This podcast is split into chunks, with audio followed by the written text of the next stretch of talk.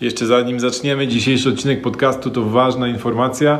Obecnie trwa promocja na szkołę najmu, czyli taki program, w którym razem z Darkiem dzielimy się całą naszą wiedzą odnośnie inwestowania w nieruchomości na wynajem. To jest miejsce, w którym przechodzimy przez drogę, całą drogę od momentu zakupu nieruchomości, przez remont, y, przygotowanie y, mieszkania, znalezienie odpowiednich najemców, weryfikację tych najemców, a później zarządzanie najmem. Także jeżeli kiedykolwiek myślałaś lub myślałeś o dołączeniu do szkoły najmu, to teraz jest właściwy moment, bo cena z 1995 zł e, zmienia się po wpisaniu kodu Corpo Landlord 2020 na 499 zł, także ogromna obniżka ceny, 75%. Zdecydowaliśmy się na tą, na tą obniżkę ze względu na ciężką sytuację, ogólnie ciężką sytuację związaną z pandemią, ale też na zbliżające się święta i koniec roku. Jeżeli planujesz zrobić sobie albo komuś prezent, to, to jest właściwy moment. Mm, e, wystarczy, że wejdziesz na akademia.pl łamane na najem myślnik zapis. Ja wpiszę ten e, link do opisu podcastu e, i tam trzeba wpisać kod Corpolandord 2020. To tyle ode mnie. Teraz zapraszam Cię do dzisiejszego odcinka podcastu.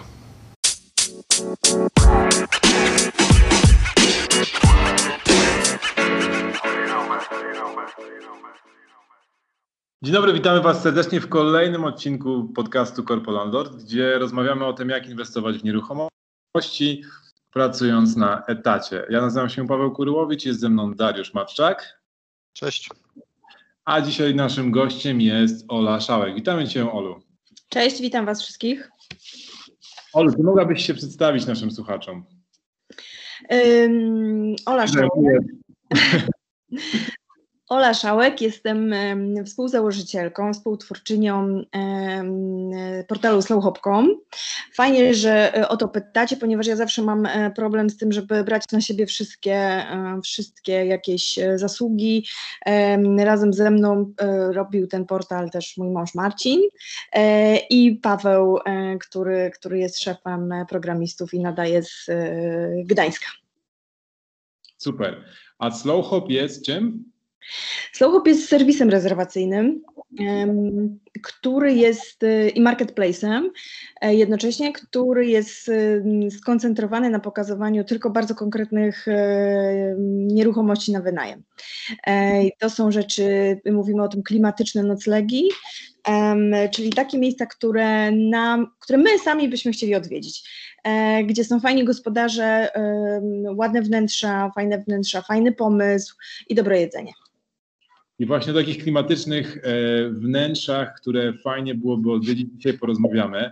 E, Ole zaprosiliśmy specjalnie po to, żeby porozmawiać o takiej alternatywnej opcji na inwestycje, że nie inwestowanie w dużych miastach, w mieszkania dla studentów lub osób, które pracują w korporacjach albo w ogóle pracują gdzieś tam w mieście, tylko właśnie inwestowanie w nieruchomości, które możemy wynajmować takim w takiej formie trochę hotelowej, butikowej e, i, e, i które się wyróżniają na tle mm, całego asortymentu hotelarskiego w ten sposób, że przyciągają właśnie klimatycznymi wnętrzami e, i, i widzimy taki trend na rynku, że coraz więcej tego typu rzeczy jest, coraz więcej, coraz więcej osób chce takie miejsca odwiedzać, i właśnie dlatego zaprosiliśmy Ole, żeby porozmawiać o tym, jak to wygląda od kuchni, jak um, osoba, która jest y, na co dzień w tym, w tym, na tym rynku, widzi, e, co się dzieje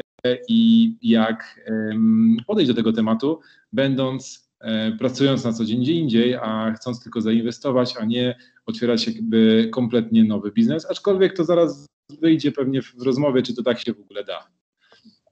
Ono tak, to, to takie pierwsze pytanie. Tak, Darku? To jest, ogóle, to jest w ogóle ciekawy temat, bo bardzo wielu moich znajomych, którzy pracują w korporacjach, mm, ma takie marzenie postkorporacyjne, że właśnie wyjedzie w Bieszczady, będzie hodowało kozy i owce i ludzie będą przyjeżdżali, będzie pięknie i, i wspaniale, jak, jak dadzą e, dużą wartość, to na pewno ludzie przyjadą i będzie w ogóle super. Natomiast e, wiem, że takie historie się zdarzają, natomiast domyślam się, że jest to kupione też ciężką pracą i to nie jest takie bardzo proste i prostolinijne, jakby zmienić tak z, się z rozpędzonego pociągu, nagle przejść w taką sielankę, e, no nazwijmy to slow hopową już tak. Więc pierwsze pytanie, Paweł, chciałeś zadać. Tak, chciałem zadać pierwsze pytanie, bo wiem poniekąd z innego podcastu Zaprojektuj swoje życie, które też często słucham, że Olu sama pracowałaś kiedyś w korporacji i e, jakby ta, ta, to przejście na, na slow hop e, było dość niedawno. Mogłabyś tak pokrótce powiedzieć swoją historię. Nie, chcia, nie chciałbym bardzo się rozwodzić, ale tak, żebyśmy też zrozumieli, jak doszliście do tego, że stwierdziliście, e, że fajnie byłoby mieć portal z możliwością rezerwacji fajnych miejsc. Wiecie co, to było tak, że ja jestem w ogóle, mam rodowód agencyjny, bo ja od razu po studiach e, zaczęłam pracować w agencji jako PR-owiec, po prostu jako taki account. E, potem poszłam e, jakby do, do firmy in-house. No i to była jakby, to są takie moje właściwie dwa doświadczenia zawodowe, które spowodowały, że ja już później nie chciałam pracować dla kogoś. To znaczy uznałam, że, że zdecydowanie lepiej się będę czuła w pracy nad swoimi projektami i ponieważ jakby potrzebuję też w życiu dużo więcej elastyczności e, niż mi dawały firmy. Miałam duże problemy generalnie z tym, żeby się dostosować i rzeczywiście zaczęłam najpierw robić własny startup po tych dwóch firmach, czyli po dwóch firmach, gdzie pracowałam, no można powiedzieć, takich właśnie bardziej korporacyjnych, poszłam na własny startup, który się nie udał. E, ale tak mi, e, e, jakby dostałam tak w tyłek i też tak, tak fajne, fajnych rzeczy się dowiedziałam też o sobie i o, o tym, że, że może mi się generalnie nie udać, że, że myślę, że to było bardzo fajne, to był bardzo fajny kapitał na przyszłość. Ja go później zresztą wykorzystywałam w pracy też nad slow hopem i, i te emocje, które wtedy miałam. Natomiast gdzieś tam... A czym się zajmował startup? Wiesz co, to, był, to była taka tablica, to był przede wszystkim, wyszło wszystko od bloga Pracuj Flexi, bo ja jako ekspert starałam się opowiadać o tym, jak można pracować poza systemem od 9 do 17, e, czyli w jaki sposób można gdzieś uciec z tej takiej, z tego takiego pudełka, w którym jesteś, e, że można pracować z innego miejsca, z innego, z innego kraju, w innych godzinach, tak, można sobie to wszystko jakoś tam poukładać. No i z tego, z tego bloga wyszedł e, portal, ponieważ no jakby trzeba to było pomyśleć o tym, jak to zmonetyzować. E, wyszedł portal, gdzie miały wisieć po prostu ogłoszenia e, o pracę, ale to miały być ogłoszenia pracy nie freelancerskiej, tylko ogłoszenia pracy mm, właśnie w korporacjach, ale na stanowiskach, które umożliwiają bycie, mm, bycie elastycznym, czyli bycie flexi. Czyli taka praca asynchroniczna, tak? Że ktoś ci daje zadanie i ty je wykonujesz, kiedy chcesz i jakby nie, nie musisz raportować, że Merci. Wstałam dzisiaj, włączyłam y, komunikator, świeci się na zielono i jestem w pracy. Wiesz co, nie, nie, niekoniecznie. To, było, to, było, y, to były tak rozmaite formy pracy, bo mm, ja też bardzo mocno się zajmowałam y, tak zwanym ROW, czyli Result Oriented Work Environment, czyli, czyli jakby rozliczanie pracownika na podstawie mm, założonych wcześniej jakby celów. To jest teraz zupełnie normalne. Kiedyś, kiedyś nie było, to był 2009 rok i tak naprawdę liczyłeś trochę bardziej do po godziny. E, ja mam jakiś duży problem z dupogodzinami, więc bardziej mi chodziło o to, żeby, żeby po prostu być, być rozliczanym za efekty pracy. E, to było możliwe, powstały takie projekty. No w Polsce to jeszcze nie był ten czas. Myślę, że on teraz nadchodzi, natomiast wtedy było jeszcze za wcześnie i, e, i, i ten startup się nie udał. Ten no, czas, przepraszam, ten czas chyba trochę został wymuszony też obecną sytuacją, bo, bo godziny jakby przestały się liczyć. Natomiast w ogóle Wszedłem w ogóle na Pracuj Flexi, jest jeszcze pracujflexi.pl, tak? Tak, ale to chyba ktoś, ktoś po prostu inny prowadzi, to jest zupełnie coś innego. To, to Aha, jest... zupełnie coś innego, myślę, że to twoje. Dobra. Nie, nie, no i potem po pracy, po pracy Flexi, czyli po tej mojej spektakularnej porażce, poszłam do pracy do startupu niemieckiego Davanda, do której ściągnął mnie Marcin, właśnie mój mąż, e, ponieważ ja się troszeczkę w ramach pracy Flexi zajmowałam przedsiębiorczością kobiet, szkoleniami, e, takich twardych umiejętności, no to on powiedział, słuchaj, wiesz co, w zasadzie to jest w tej Dawandzie 90% kobiet, które robią coś ręcznie, bo to był, Davanda to był, to był marketplace z właśnie rzeczy tworzonych ręcznie i głównie się zajmowały tym kobiety, więc... Ja przepraszam, Ci przeszkodzę, ale moja, moja żona w ogóle sprzedawała dużo rzeczy na Dewandzie. Po prostu uwielbialiśmy ten portal, bardzo żałowaliśmy wtedy, że Itzy go chyba przejęło i się skończył ten czas, ale to było super miejsce. Kiedyś moja żona prowadziła swoją działalność, właśnie Dewanda była jej głównym kanałem sprzedaży. E, tak, to była w ogóle świetna przygoda, bo, bo e, naprawdę, wiecie, okazuje się, że wystarczy taki, taki butik gdzieś zawieszony online w takim dużym, e, du, dużym marketplace i, mm, no i można dostać skrzydeł, bo ja sama wiem, jak, jak to wygląda prowadzenie własnej działalności, wiem to też właśnie z tego projektu pracy flexowego, kiedy kobiety zajmują się, mm, zabierają się za taką, za taką własną inicjatywę. Ona jest super, bo naprawdę jakby to jest ogromna dawka energii, tylko że w pewnym momencie się orientujesz, że musisz się zajmować tym wszystkim, tak? czyli prowadzeniem strony internetowej, marketingiem, tak dalej, i tak. I na tą rzeczywistą pracę no już nie starcza e, miejsca też, prawda? Więc e, takie marketplace są fajne, bo pozwalają troszeczkę ograniczyć ten czas właśnie na marketing, na, na, na takie jakieś rzeczy, których się do końca nie lubi, nie? Więc e, tak, i w, w ogóle Dewanda, wtedy ja pamiętam jeszcze tą historię, wy wchodziliście tak proaktywnie bardzo na przykład i e, tam, nie wiem, proponowaliście, ok, to dzisiaj wrzucimy cię na główną, ale daj zdjęcia, więc Marzena tam zdjęć szukała wtedy, jakby tak też się aktywizowała przez to, że wy wychodziliście do niej. E, bardzo dobry czas, naprawdę. Super no. pracę robiliście wtedy. E, to wydaje mi się, że w ogóle to jest tak, ja pamiętam taką sytuację, chyba najbardziej mi utkwiła w pamięci, jak przyszła do nas um, dziewczyna, która pomagała rodzicom e, prowadzić e, działalność. Oni robili płaszcze. To była taka firma gdzieś spod Poznania, która robiła płaszcze. No ale e, wiecie, to wszystko było w takim starym stylu robione. To znaczy, no, i te zdjęcia, i to wszystko. I, i pamiętam, że mm, Ilona, która wtedy u nas pracowała e, w Dawandzie, ona jakby objęła opieką tą, e, tą dziewczynę i ją prowadziła przez wszystko przez sesje zdjęciowe, przez, e, przez to, jak pokazywać produkt, jak go opisywać i tak dalej. Jak patrzę, jak już Dawandy nie ma, a patrzę cały czas na tą markę, która się wtedy tak naprawdę narodziła na nowo, no to słuchajcie, no to jest super fajne, nie? To się tak, Może zrobimy kryptoreklamę. Pamiętasz markę? Jak się nazywa? E, Boże, Boże, Boże, nie, nie pamiętam. Nie pamiętam, przepraszam. Poszukam, poszukamy później, wrzucimy w notatki do, do podcastu, jak znajdziemy. Ale jak będziesz chciał płaszcz kupić żony. No i tak, tak. będę musiał coś kupić, więc może będzie mi łatwiej.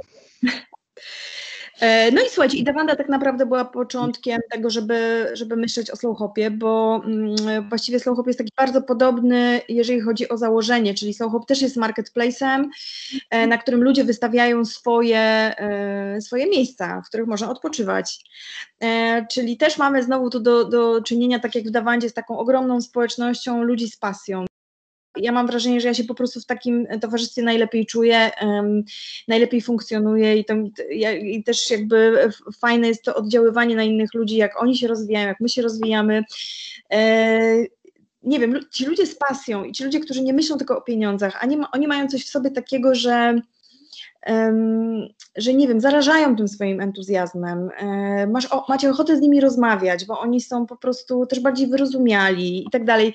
Także no, dla mnie to jest takie, takie towarzystwo, z którym po prostu uwielbiam e, rozmawiać, być i e, no fajne to jest, po prostu jest fajne. Widzisz, Paweł, dlatego nikt z nami nie rozmawia. Mamy tylko o tych pieniądzach i pieniądzach. a, pieniądze. Ale powiedz mi, bo to nie było tak, że skończyłaś pracę w Dewandzie i tak wstałaś któregoś dnia i mówisz, a odpalę sobie slow hopa.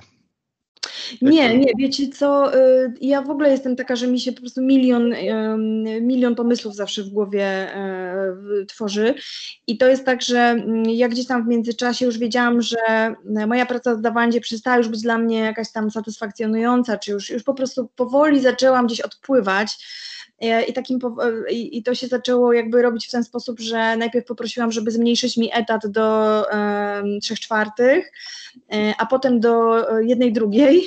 I w tym czasie, kiedy, kiedy miałam trochę wolnego, po prostu wracałam do, kończyłam pracę w Dawandzie, w biurze, szłam do Starbucksa, który był obok, bo chciałam napisać książkę, chciałam napisać powieść. I to była moje, moja jakby ta druga strona życia, czyli gdzieś, gdzie mi się, jak mi się skończyła para na, na, takie, na taką pracę przy biurku, ona mi się wcześniej czy później zawsze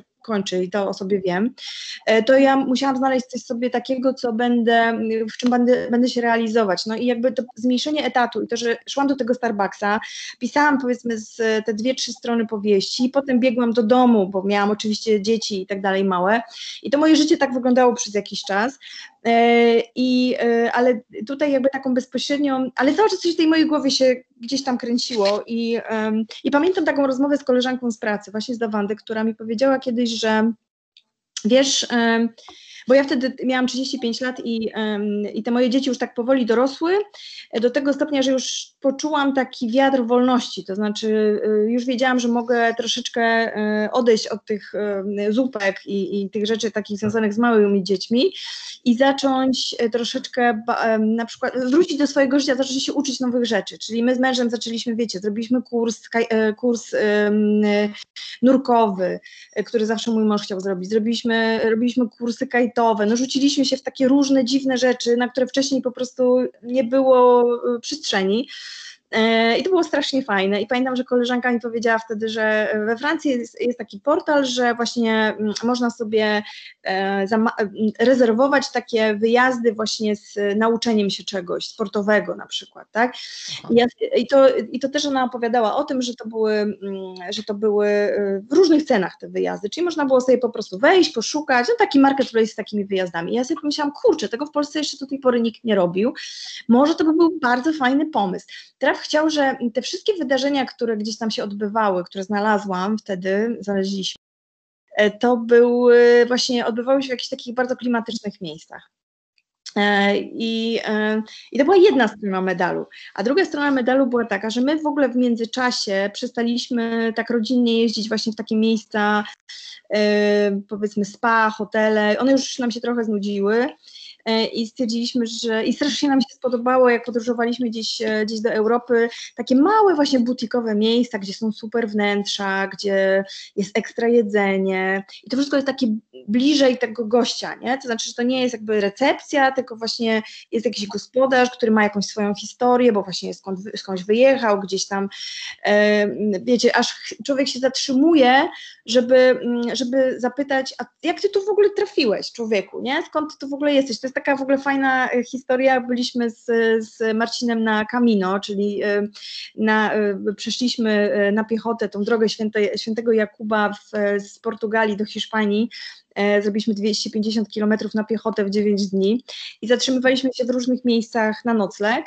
I pamiętam takie miejsce, które chyba najbardziej właśnie mi utkwiło w pamięci, to, to było e, miejsce noclegowe, gdzie właśnie taki bardziej hostel, gdzie spotykali się ludzie, właśnie ci pielgrzymi jakby z całego świata i, i w tej Hiszpanii prowadził to człowiek z RPA, który był tam po prostu zupełnie jakby y, takim super elementem, no i nie dość, że byli ci fajni ludzie, z którymi, ludzi, z którymi siedzieliśmy gdzieś tam wieczorem, to jeszcze ten człowiek z EPA, który opowiadał, jak on tu trafił i tak dalej. Wiecie, to jest całe takie potężne doświadczenie, którego nie ma e, w hotelu. Bo w hotelu masz komfort, masz e, wszystko po prostu gwiazdkowane i tak dalej, ale nie ma tego zaskoczenia, tej historii, opowieści i tego, że wieczorem leżysz w łóżku i myślisz sobie, rany boskie, a może ja bym tak kiedyś właśnie, nie, rzucił tą robotę i po prostu pojechał sobie jeepem w świat i prowadził jakiś hostel czy coś takiego. No to jest taki element szaleństwa, ale ja pamiętam, że w tamtych czasach e, mi było e, potrzeba, potrzeba tego elementu szaleństwa. Po prostu to, to biurko w pracy i praca w ogóle taka jakby codziennie, ta sama, ona gdzieś tam spowodowała, że ja e, no trochę się już dusiłam, nie? I takie, takie historie mnie mega kręciły i wydaje mi się, że to, to, to, było, to był taki powód, yy, dla którego zaczęliśmy też szukać tylko i wyłącznie takich miejsc na wypoczynek. I problem był, słuchajcie, taki, że ja jestem fatalna w szukaniu, to znaczy mi się po prostu nie chce siedzieć przy, przy, przy kąpie i wyszukiwać, a był problem z wyszukaniem tych miejsc, no bo macie te wszystkie portale rezerwacyjne, które są masowe, czyli one wrzucają wszystko. Nikt tego jakby nie, no, nikt tego jak, poza jakby opiniami i opisem, który jest bardzo lakoniczny i nie wiem, czy sami wiecie, jak się robi opis na bookingu, ja wiem, bo, bo wrzucałam moim rodzicom e, jakiś tam apartament nad morzem, no to słuchajcie, tam za dużo nie napiszecie, nie, takich rzeczy, które są istotne, może tam się trochę już coś zmienia, ale wcześniej tak nie było. No i wyszukanie takiego miejsca, o które nam chodziło, o Boże, to po prostu była jakaś e, masakra. Mm, strasznie długo trwało, e, oczywiście były też błędy, no bo z tymi opiniami, czytanie opinii to też nie jest takie, mm, jakby one nie są do końca takie super wiarygodne, więc się często myliliśmy i tak sobie pomyśleliśmy, kurczę, właśnie mm, zróbmy taki portal, gdzie są i wydarzenia, czyli można wyjechać na jakąś, w, jakiś, e, w jakąś podróż, jakieś wydarzenie prowadzone przez e, kameralne na pewno, gdzie jest mało ludzi, ale właśnie jest to prowadzone przez jakiegoś pasjonata, nie? Że, że po prostu jest to człowiek z zajawką. A druga sprawa, e, zróbmy miejsca, pokażmy miejsca, które przejdą naszą weryfikację, bo są takie, jakich my szukamy e, i będziemy je pokazywać po prostu na portalu. Wiecie, to był rok chyba 2013 albo 2014, chyba 13, bo... Mm, bo nam to w ogóle bardzo dużo, długo zajęła sama koncepcja. Ona tak ewoluowała, po prostu tam było pivotowanie kilka razy, więc y, to ten pomysł tak, y, tak, to nie jest tak, że my po prostu wymyśliliśmy, a zrobimy takiego sohopa i będzie to i to. Nie, to, to w ogóle zupełnie inaczej wyglądało. To tak pomysł tak działa? Słucham? To tak działa? Myślałam, że tak właśnie to wszystko działa. Ja bym chciała, żeby to tak działało, żeby to tak działało. Nie, nie. Tylko u nas, tak, tylko u nas. Słuchajcie, wydaje, wydaje, wydaje, mi się, że to właśnie o to chodzi w startupach, nie? że coś myślicie, nie, no wymyślacie, a potem kurczę jest to obijane przez, y, przez y, różne, różne rzeczy po prostu z boku i gdzieś tam się pomysł w końcu kształtuje. I ten pomysł, który się wykształtował, no to zobaczyliście w 2017 roku dopiero, kiedy w styczniu y, wystartowaliśmy. Myślę, że ważne, że, że to powiedziałaś, bo ludzie mają takie, takie przekonanie, że firmy startują i wymyślasz koncept, proces, wizytówki, stronę i po prostu to tak idzie. A to tak naprawdę jest proces, który non-stop ewoluuje. Czasami zaczynasz od, nie wiem, sklepiku z książkami, a kończysz na butiku hotelowym, prawda? Więc to. To jest, e, wiesz co, to, e, te przygotowania tak długo i tak długo trwało jakby mm, samo programowanie, pisanie tego, tego, tego portalu i to ja pamiętam, że my wtedy wszyscy pracowaliśmy gdzieś, bo ja jeszcze pisałam, ja byłam właściwie jedyną osobą, która była, e, która była gdzieś tam takim głównym, e, przeznaczona jakby do tego slow i go tam ciągnęłam i pchałam, ale na przykład był też Paweł właśnie, który, e, który z Gdańska, on pracował wtedy w Boeingu, zresztą dopiero niedawno odszedł, więc on, ja zawsze byłam zaszokowana, jak on to jest w stanie prowadzić, że on jest w stanie to mimo tego, że ma oczywiście rodzinę, żonę lekarkę i pracuje w Boeingu i on, słuchajcie, wracał z tej roboty i e, siadał, po prostu robił pewnie kolację z, z dziećmi i tak dalej. I zawsze mu, mieliśmy, słuchajcie, kole, takie mm, slow-hopowe o godzinie 21 na przykład i tak trwały do 11 wieczorem. No to wiecie, no kto tak pracuje, nie? To tylko wariaci jacyś. I ym, ja pamiętam, wszyscy, tak, pasjonaci. I wszyscy pracowaliśmy. Paweł, to, Paweł, Paweł się nie poddawał, chociażby nie wiem co, już po prostu mi się płakać chciało, bo to nic z tego nie wychodziło. Mieliśmy jeszcze jakiś software house po drodze, e, gdzieś tam, nie wiem, e, po prostu się wszystko waliło i ten Paweł, jak taka, wiecie, opoka, po prostu on tam codziennie siadał, robił tą kolację z tą żoną, codziennie siadał, siadał po pracy i pracował. Ja się bałam, że on się wykończy po prostu. E, ale słuchajcie, mieliśmy też Kasię, która do nas przyszła. Mm, dzięki naszemu e, drugiemu programiście Maćkowi. Maciek powiedział, słuchajcie, mam taką dziewczynę, ona chce pracować za darmo, bo ona w ogóle to kładzie rury hydrauliczne, e, ale ona chce być UX-em tylko jeszcze nikt nie umie. I my stwierdziliśmy, kurczę, to nam w sumie szkodzi, no jeżeli jakby i tak nie mamy hajsu na to, żeby, e, żeby zapłacić za takiego, wiecie, UX-a z doświadczeniem, no to robimy to, jak dziewczyna ma pasję, no to kurczę, jakoś wcześniej czy później się nauczy. No i Kasia też e, przez jakiś czas e, kładła te rury i jednocześnie robiła nam UX, E, więc y, oni pracowali naprawdę, uwierzcie mi, do godziny, ja, ja, nie wierzyłam po prostu, jak na tym Slacku szły wiadomości, to była godzina druga w nocy na przykład, czy ja już nie miałam takiej pary, ja przez cały dzień robiłam, a potem już szłam spać, a oni tam się po prostu tworzył ten portal gdzieś, y, jak ja już spałam, e, także y, mega robotę zrobili i po prostu, mm, ale to słuchajcie, długo trwało i było takie Boże, takie, to była taka sinusoida, coś wyszło za chwilę po prostu dół, coś wyszło dół, ja już się za głowę łapałam po prostu, ale, no ale fajnie, bo, ale to, to było ciągnięte ewidentnie pasją tych ludzi, którzy to robili. Olu, y, powiedziałeś, że zaczęliście w 2017 roku z takim już y, powiedzmy gotowym produktem albo y, przynajmniej założeniem tego, co rzeczywiście chcecie robić. Wystartowaliście ze Slow Hopem. Możesz się podzielić dla, mm, z osobami, które może nie były jeszcze u Was na stronie, jakiej wielkości w tym momencie jest ten portal? Bo jak ja usłyszałem te liczby, to, to, to mnie trochę zszokowały, tak pozytywnie bardzo, e, bo przyznam szczerze, że myślałem, że jesteście mniejsi na dzień dzisiejszy, a, a, a mi rozwaliło to głowę, więc jakbyś powiedziała słuchaczom jakby jakkolwiek, w jakikolwiek sposób chcesz, e, jak, jakiej wielkości w tym momencie jesteście portalem, bo to trochę uwiarygodni też naszą rozmowę odnośnie tej drugiej części, czyli tego, e, wiesz, jak, jak będziesz mogła doradzić jakim e, osobom, które chciałyby zainwestować w takie klimatyczne miejsce. Tak, w 2017 weszliśmy mm, i przede wszystkim zamierzenie było takie, że to będzie mm, E, tak zwany curated marketplace, czyli to będzie tak curated, czyli my będziemy wpuszczać tylko tych, którzy gdzieś tam odpowiadają tym naszym kryterium. E, mieliśmy założenie, że w Polsce będzie e, jakieś 250-300 miejsc, bo więcej nie, takich naprawdę na wysokim poziomie po prostu nie znaleźliśmy. Mhm. I słuchajcie, w tej chwili mamy 700 miejsc, i ogromną kolejkę, także nic nie wskazuje na to, żeby, żeby to się miało póki co y, jakoś tam zakończyć. Mm, strona y, w wakacje mieliśmy jakiś milion wizyt, chyba milion trzysta, milion czterysta wizyt y, co miesiąc. To jest też biznes mocno sezonowy, czyli no wiadomo, jak jeździmy na wakacje, więc ten ruch spada po wakacjach, ale on też nie spadł w tym roku jakoś tam straszliwie, tak? My jakby ciągle notujemy wzrosty. Z, z maja, jak pan, pamiętam jeszcze maj do maja 2019, 2019, no to był czterokrotny wzrost. Więc, e, więc no powiem Wam, że, że rzeczywiście my się tego kompletnie nie spodziewaliśmy. Ja kiedyś. Um, Może zdradzić, ile rezerwacji obsługujecie albo obsługiwaliście tak w takim topowym miesiącu? Wiesz to ja już, ja już nie pamiętam, musiałabym spra sprawdzić, chyba, że masz te, masz te dane gdzieś z jakiegoś... Nie, no tak mniej więcej, bo chodzi tylko, wiesz, są tysiące, dziesiątki tysięcy, setki tysięcy. Tysiące, tak, to są tysiące. Okay. Przy czym, przy czym e, pamiętajmy o tym, słuchajcie, że to jest e, taki marketplace, to jest taka bolączka, że ludzie e, obchodzą bardzo często marketplace. Tak jak no. gdzieś tam rezerwujecie, czy kupujecie na Allegro, czy coś, no to na Allegro może nie, ale ale ludzie bardzo często myślą sobie, że jak obejdą, obejdą platformę i zarezerwują bezpośrednio, to dostaną niższą cenę albo nie wiem, lepsze warunki i tak dalej.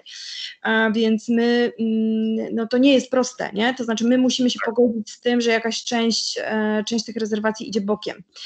E, natomiast jakby Soho też jest takim trochę no i to jest trochę smutne.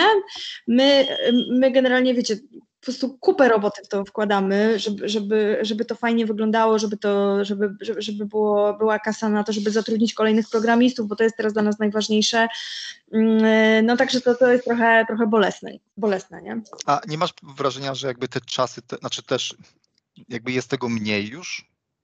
To, to, to nie jest coś, czym ludzie się, przynajmniej jeszcze kiedyś tam w latach 90. ludzie się chwalili, a tutaj zrobiłem tak, a tak, a teraz to jest jakby takie już passe, jakby robienie tego typu rzeczy, jak nie wiem, ob, ob, obchodzenie platform.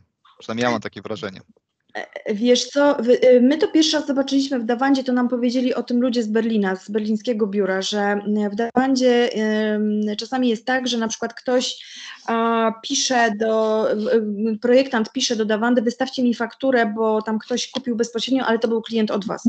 I my wtedy w Polsce, w polskim biurze robiliśmy takie wielkie oczy, mówiliśmy, nie może być, nie? To było, wiecie, 2000 tam... To Niemcy, to Niemcy. To Niemcy, to u nich tak. jest inaczej, u nas to Polacy, nie, wiadomo i tak dalej.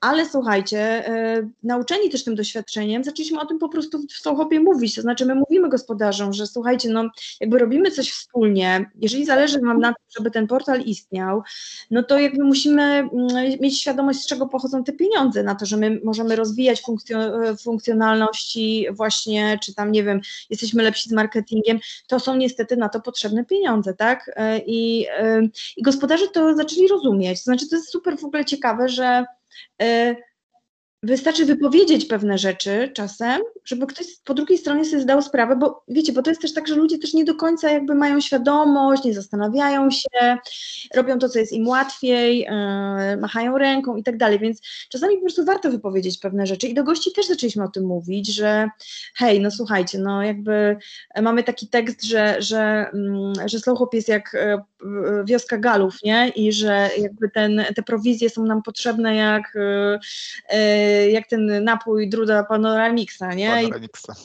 Więc jakby tu um, mówimy o tym często i też to jest ciekawe, że, że nam się zdarza, że właśnie po pierwsze gospodarze na przykład proszą o fakturę, mówią słuchajcie, dobra, e, to tutaj było rezerwacje przez ostatni miesiąc, które wyszły jakby spoza na tyle i tyle e, tysięcy, więc nas podliczcie. Albo goście też e, mówią, jeżeli gospodarz jest na przykład taki, że chce tam gdzieś bokiem, to goście są też tacy, że mówią, nie, nie, ale to już jakby zamknijmy tutaj przez slow hop, my chcemy zarezerwować przez slow hop. My ze swojej strony jakby robimy też wszystko, co możemy, żeby gdzieś tam uatrakcyjnić to, czyli wiecie, to kopii, które jest w momencie, kiedy się pyta, kiedy się zadaje pytanie, kiedy mm, kiedy nie wiem, czeka się na odpowiedź, albo kiedy się ma jechać, już wyjeżdżać, staramy się, żeby to było po prostu przyjemne, żeby to mm, obcowanie ze slowhopem na, na poziomie właśnie tych takich komunikatów było, było fajne, nie? Żeby to nie było takie, e, tylko po prostu, żeby, żeby gdzieś tam sprawiało jakąś radość, nie? Olu, zapytam Cię jeszcze jedną rzecz, um, albo kolejną rzecz, o tak. E, w jaki sposób wybieracie, jakie, jakie są te kryteria wyboru klimatycznego miejsca? Jakby na co zwracacie uwagę? Mm, jak się do Was dostać jednym słowem? I czy to się pokrywa z tym, co e, klienci zwracają uwagę? Bo to jest też chyba ważne. Zakładam, że tak. Wiesz, to jest w ogóle dobre być. pytanie. To jest dobre pytanie, bo pamiętajcie, że my jesteśmy e, w ogóle bez jakiejś znajomości tego, tej branży. To nie jest branża hotelarska, tylko hospitality i my jakby mieliśmy mm, tylko takie doświadczenia gości. E, ale też wielu rzeczy nie wzięliśmy pod uwagę. No jakby przy tym, przy tym projektowaniu powiedzmy takiego, tych kryteriów, które są dla nas istotne, no to tak, wzięliśmy pod uwagę to, co nam się podoba, czyli tak, wnętrza, czyli żeby to nie był paździerz po prostu, taki wiecie, jak kiedyś my sobie kojarzyliśmy, że pojedziemy do pokoju rolnika i to wszystko było takie robione po prostu paskudne, no jakby my już się też e, trochę, ten nasz gust się tak wy, e, wyrobił, już nie byliśmy tacy, że tam chcieliśmy na tych wersalkach spać, chcieliśmy już spać na wygodnych łóżkach, E, I e, to była pierwsza rzecz, czyli wygląd taki... Burżuazja. Burżuazja, już, no, już się po prostu wy, wypaśliśmy się na tych latach e, powiedzmy 2000. Także po pierwsze wygląd, czyli estetyka miejsca, i ten klimat, e, e, klimat, który jest efektem e, na przykład, wiecie, odnowienia jakiejś starej budowli, nie? czyli tam siedliska, czy coś takiego, to była taka pierwsza rzecz. Druga rzecz to byli gospodarze. Ja przy każdym profilu, jak pisałam, to sprawdzałam gospodarzy, kim oni są, czym się zajmują, nie wiem, gdzieś tam naprawdę strasznie stalkowałam, w sensie po prostu szukałam na Na Facebookach, e, patrzyłam po prostu, czy ten człowiek będzie do nas pasował, nie? Paweł, nie... To, my, to my nigdy nie wystawimy nic na Slowhopie. E, no wiecie, no po prostu też sprawdzałam jakby czym się człowiek zajmuje i czy jest, czy ma szacunek do innych, jak odpowiada na krytykę na przykład, bo jeżeli e, widziałam, że jest, są opinie negatywne na, na temat jakiegoś miejsca, a gospodarz się po prostu jakoś tam rzucał bez szacunku dla drugiego człowieka, no to też zamyślałam, nie, nie, chyba, chyba on nie, chyba on tego do końca nie rozumie, nie? E, ciekawiła mnie historia gospodarza, także ten gospodarz był tu super ważny. E, nawet jeżeli wystawiał tylko dom, e, dom na wyłączność, czyli nie było go na miejscu, no to, to, to mimo wszystko było to dla mnie ważne. E, trzecia rzecz to, jeżeli ktoś podawał jedzenie, no to oczywiście jakość tego jedzenia. To było też istotne um, i to jest coraz bardziej istotne. I wiecie co? I tak naprawdę wtedy na samym początku to, to były takie trzy rzeczy, które były najważniejsze, ale Mhm. Jeżeli chodzi o samą nieruchomość, to musiał być oddzielny budynek, to mogły być na przykład pokoje w danym e, budynku. Jak, to, jak tutaj podchodziliście do tej, e, do tej kwestii? Bo dużo tych portali rezerwacyjnych mają po prostu różne opcje, tak, że możesz wynająć sobie oddzielny domek, gdzie tam sobie stoi na jakiejś działce, e, pokój w hotelu, cały apartament i tak dalej, i tak dalej. Masz przeróżne kategorie, więc u Was tak samo jest, czy, czy, czy wręcz się tylko i wyłącznie skupiacie na jakiejś jednej kategorii? Nie, e, właśnie to jest, e, na początku rzeczywiście to były głównie pensjonaty i tu przez pensjonaty mam na myśli, że jest gospodarz w środku, czyli gospodarz i są pokoje i można wynająć, a gospodarz jakby na przykład serwuje jedzenie, czy śniadanie, czy coś takiego. Ale potem uznaliśmy, że kurczę, jest tyle fajnych y, domów y, na wyłączność, na przykład, wiecie, ja też mam dom, ja mam starą oborę na Mazurach i ona jest super i tak sobie pomyślałam, kurczę, w sumie gdybym ja była gościem Sochopa, to też bym chciała taki, taką oborę sobie wynająć, mimo że tam nie ma tego takiego pełnego doświadczenia relacyjnego, czyli nie ma, mm, nie ma gospodarza na miejscu, nie? Ale to też uznaliśmy, że to dla niektórych ludzi jest ważne, też dlatego, że my jako goście mamy coś takiego, że nie wszyscy lubimy mieć kontakt z gospodarzami, e, czasami chcemy mieć po prostu kompletną intymność, bo, bo chcemy być po prostu sami, tak? Więc jakby stwierdziliśmy, że tu są, muszą być potrzeby i tych osób, i tych zaspokojone, nie? Także jakby zrobiliśmy, zrobiliśmy te dwie rzeczy. Są też hotele butikowe, z nimi, w ogóle z hotelami mamy kłopot, bo po prostu mózgi nam parują, jak ktoś się zgłasza i jest hotelem i myślimy sobie, o kurczę, no ładne wnętrza, super są te wnętrza, w sensie są takie pasujące bardzo do Sochopa, spoko gospodarz, z fajnym pomysłem i tak dalej, no ale to już jest trochę na przykład za duże, nie? Czyli do jakiego, yy, czyli do jakiego, yy, do jakiej wielkości my przyjmujemy na Sochopa i to są takie rzeczy, które gdzieś tam cały czas są w procesie myślenia o tym, mhm. yy, bo my też do końca nie wiemy. Pamiętam, że mm, tutaj drugie to wasze pytanie, w jaki sposób goście goście to regulują. E, mieliśmy taki przypadek, że przyjęliśmy bardzo fajne miejsce w górach, które e, znajdowało się przy drodze i obok były, mm, e, obok były inne domy. To, to jest bardzo fajna wieś, bo to jest taka skansenowa wieś, więc nam to pasowało generalnie, ale pojechali tam ludzie na dwa tygodnie i byli wściekli na nas, bo powiedzieli, że to w ogóle nie jest slow, bo to jest przy drodze. Akurat wtedy była zakopianka, zakopianka była remontowana i cały ruch po prostu poszedł akurat przy tym domu. Myślę, głowę złapałam, po prostu spać nie mogłam, bo, bo to było tak, że miałam taką odpowiedzialność, cholera jasna, wysłałam ludzi na wypoczynek po prostu slow, który no już w tej chwili nie jest slow, no bo jak masz codziennie po prostu sznurek samochodów za, za oknami, no to sorry, to trochę nie o to chodzi. E, I teraz już bardzo się tego pilnujemy, czyli w momencie, kiedy ktoś się do nas zgłasza, to też sprawdzamy lokalizację, czyli czy są domy, o, czy są, um, czy to jest we wsi, czy są domy obok. To, y, przyjmujemy też e, miejsca, które są we wsi, w środku wsi, z domami obok, ale musi nas coś mega zachwycić, dlatego nie chcemy ich też y, od razu odrzucać, ale musimy o tym napisać. To nie jest dom w środku niczego, obok macie budynki i no nie jest to jakby zupełnie na, na bezludziu, nie? Piszemy o tym bardzo wyraźnie, żeby ludzie mieli świadomość. A to, to jest w ogóle, wiesz, takie ciekawe, bo trochę wracamy do podstaw komunikacji, prawda? Czyli trzeba opisać dokładnie, co jest na miejscu, żeby ludzie nie byli jakby zaskoczeni. I to samo jest z tą prowizją. To znaczy, jeżeli ludzie nie wiedzą, na co idą pieniądze, bo część osób, ja jestem świadomy tego, może uważać, że no przecież strona kosztuje pewnie 50 zł miesięcznie, bo to hosting jakiś, prawda? Domena kosztuje 150 zł na rok. No co tam, no jakiś tam dwóch pracowników, no i to jakby po co im tyle pieniędzy? Jakby po co im tyle cięgów, no?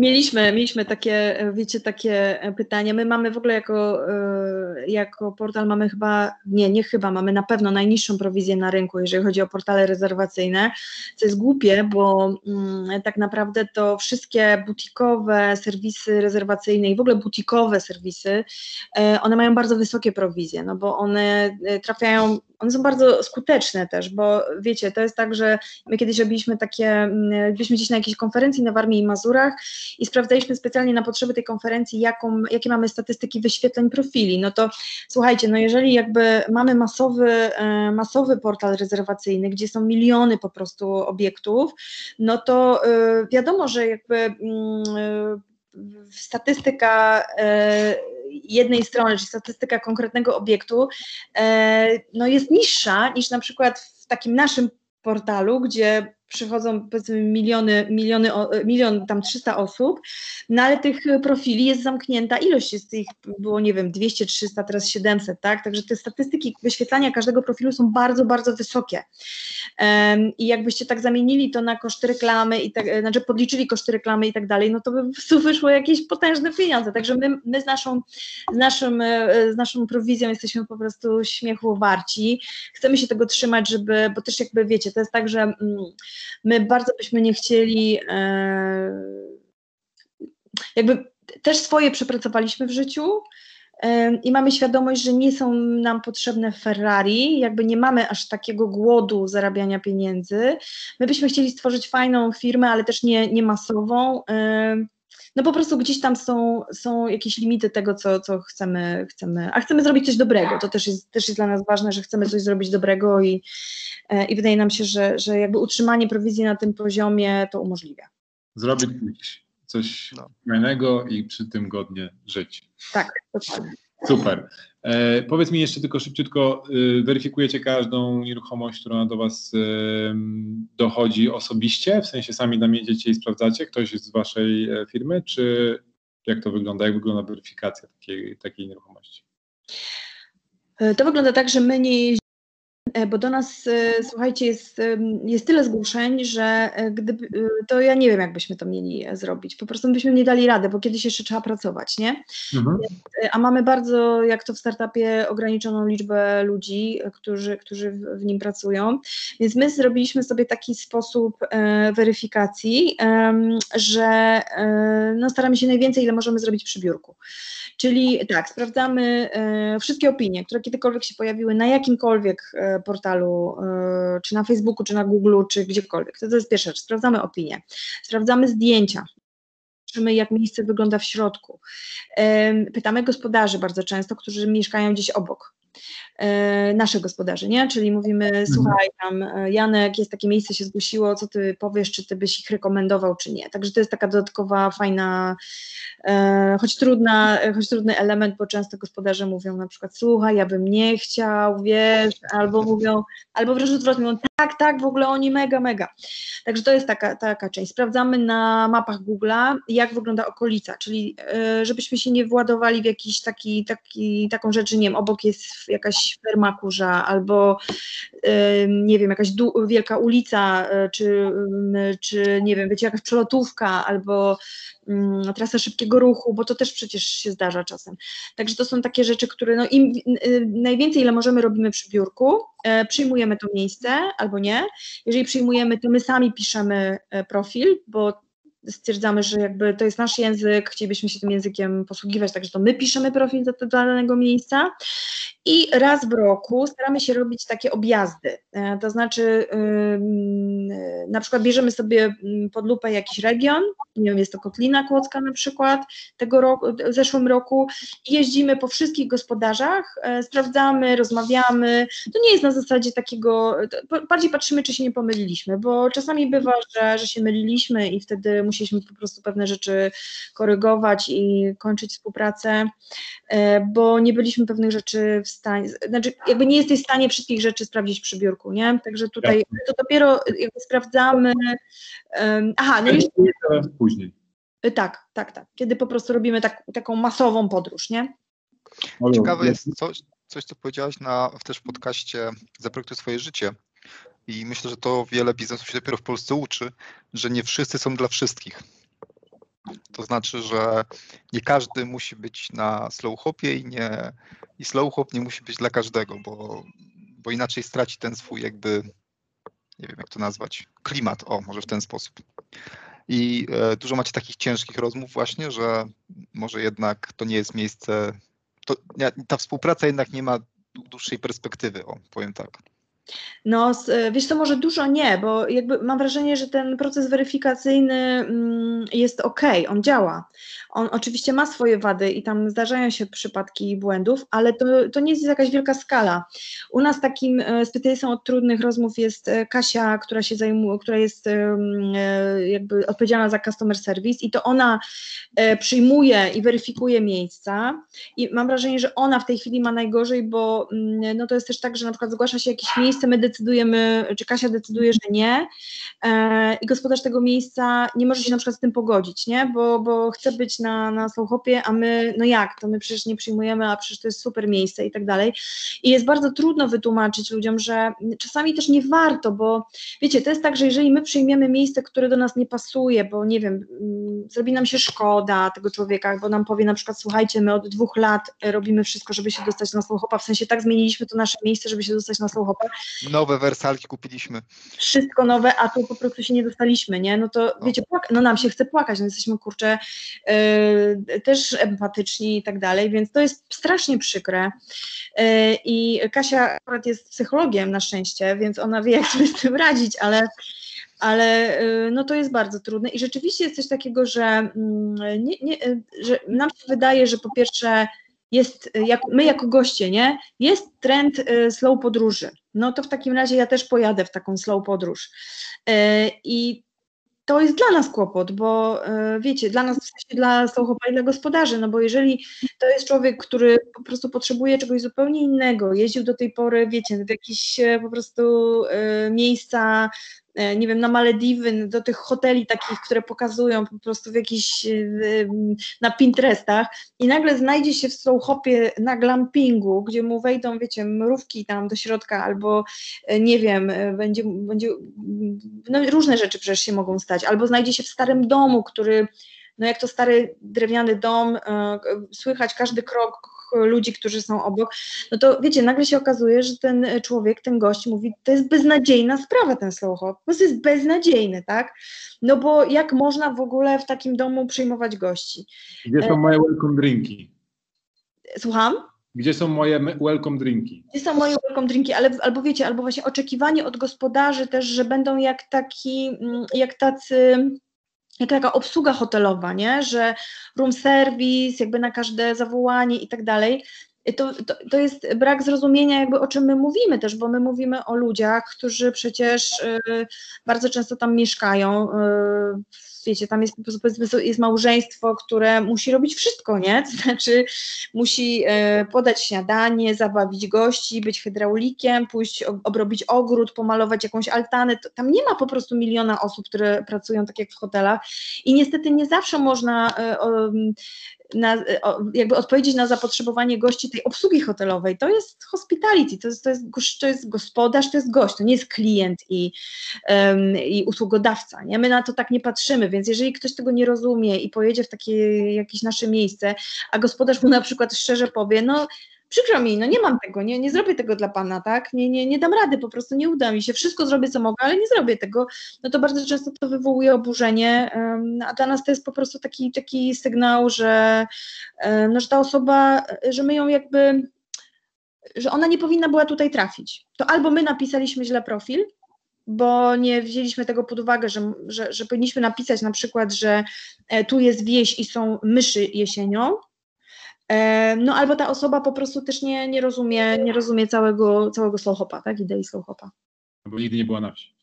E, Olu, A ja, to się to zdarza. Ja, ja muszę Cię wypytać o kilku, kilka takich konkretów, które interesują E, osoby, które chciały być przyszłymi inwestorami, tak? Bo sama powiedziałaś, że masz e, oborę na Mazurach, którą, jak rozumiem, wynajmujecie w podobny sposób.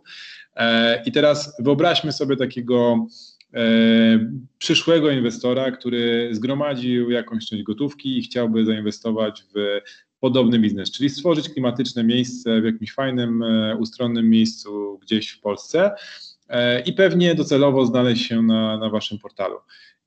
Załóżmy, że ma jakąś tam sumę pieniędzy, powiedzmy milion złotych. I na co zwrócić uwagę, jakby co ty byś zarekomendowała po tych setkach y, spotkań z ludźmi, którzy, którzy zrobili podobne rzeczy?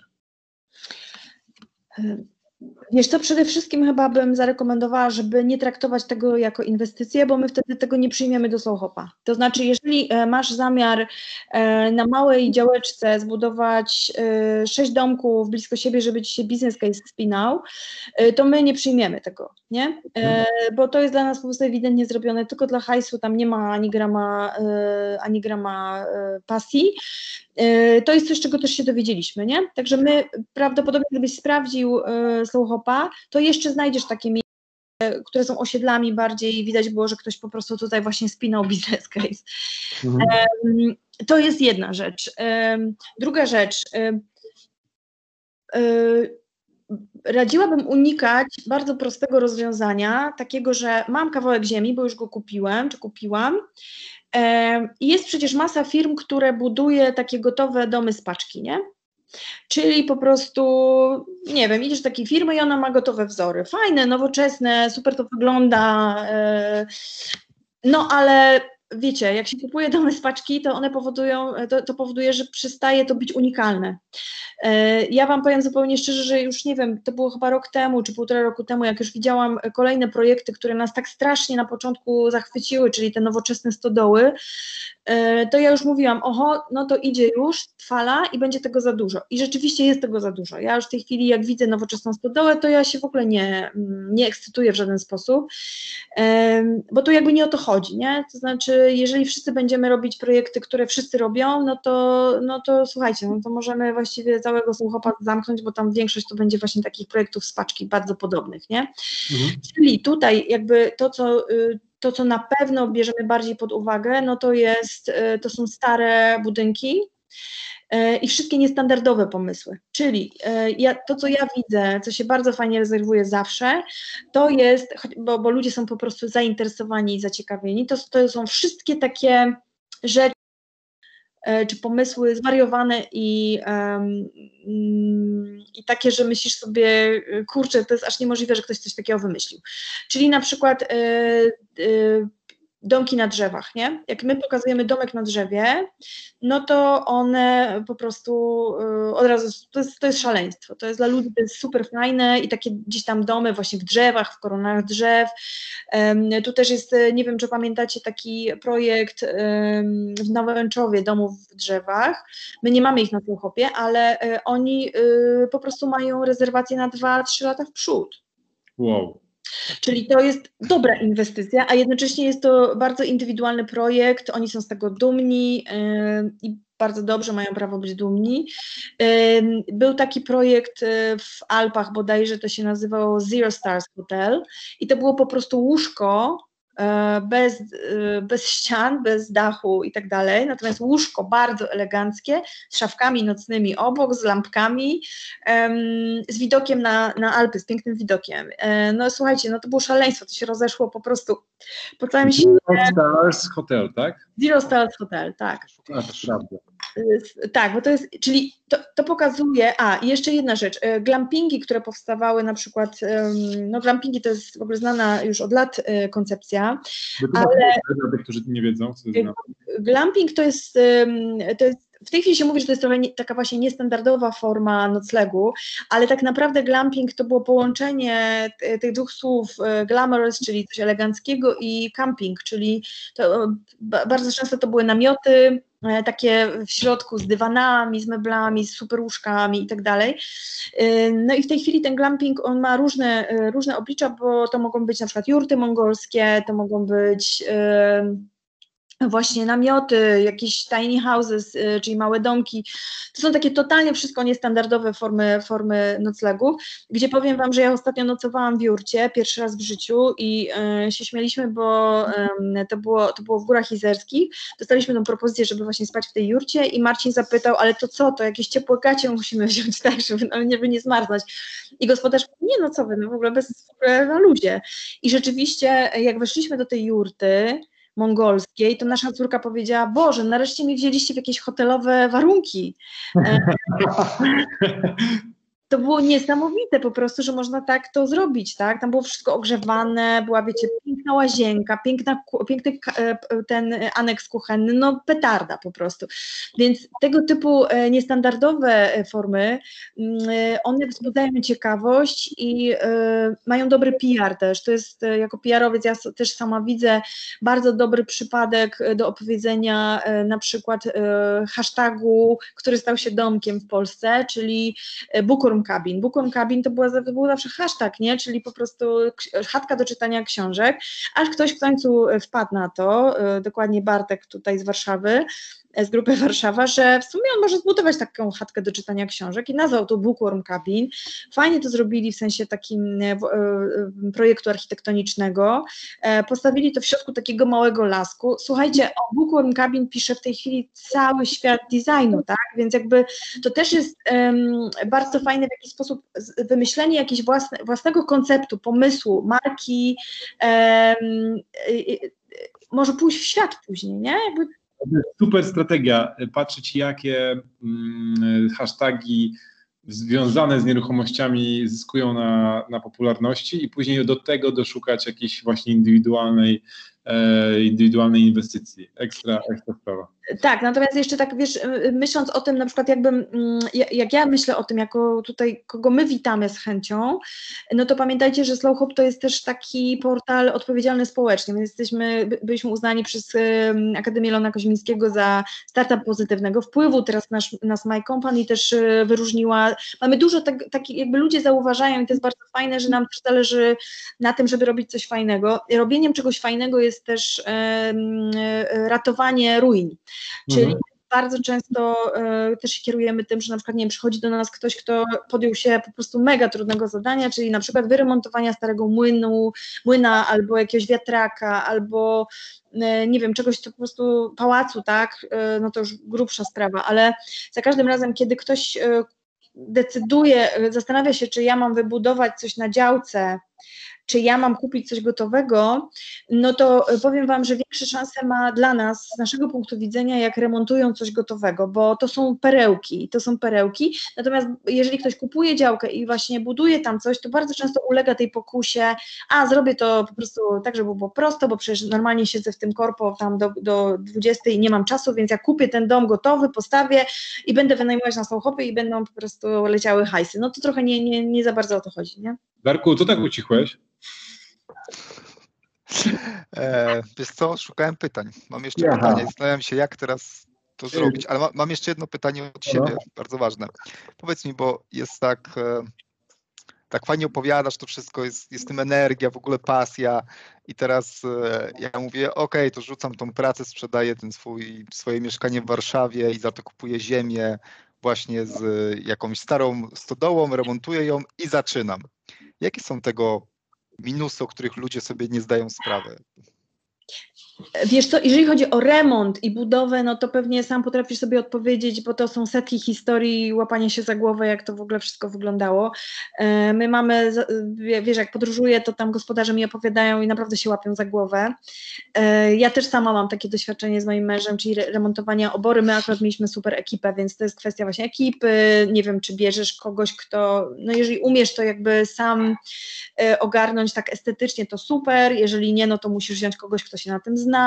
My mamy gospodarzy, którzy y, po prostu y, na przykład korzystali z y, usługi jakichś takich fajnych dziewczyn czy chłopaków, architektów wnętrz, którzy potrafili, zrozumieli jakby że trzeba, jeżeli się kupuje coś starego, to, to nie można tego za, zaszpachlować, wiecie, gładzią, tylko trzeba wydobyć ten, tą starość z tego jeszcze bardziej e, i to jest super.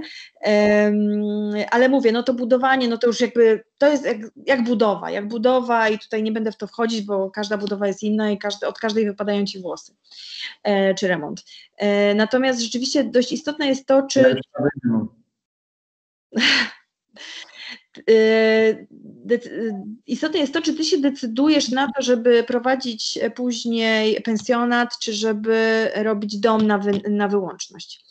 I tak, jeżeli chcesz, e, jeżeli się trochę boisz, e, czyli jakby masz świadomość tego, że nie wiem, tak jak ja na przykład mam dwie nastolatki w domu i ja po prostu nie wyjadę z Warszawy, bo one muszą skończyć szkoły, no to dla mnie mm, dobrym rozwiązaniem jest dom na wyłączność, czyli ja kupiłam oborę, kupiliśmy oborę, wyremontowaliśmy ją, e, wynajmujemy na Slowhopie, wiedzieliśmy, że musimy mieć na miejscu tam kogoś zaufanego, kto nam będzie pomagał e, ze sprzątaniem, z, e, z gdzieś tam z jakimiś naprawami i tak dalej, bo to jest, to jest akurat stuletnia obora i tam się ciągle coś psuje, więc no po prostu musi być to zaplecze takie techniczne, kogoś, kto tam pomoże w razie czego.